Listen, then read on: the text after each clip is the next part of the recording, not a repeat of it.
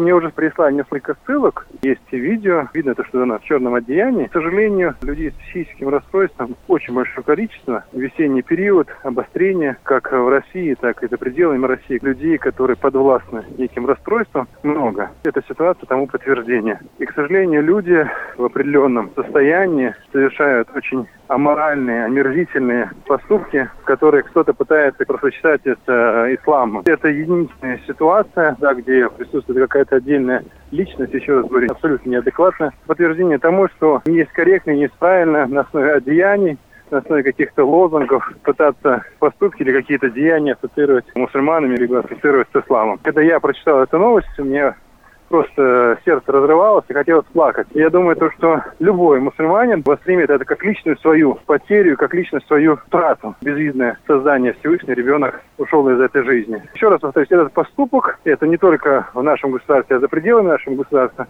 И это пытается как-то связать с религией ислам, которая абсолютно от этого далека и не имеет никакого отношения к связи.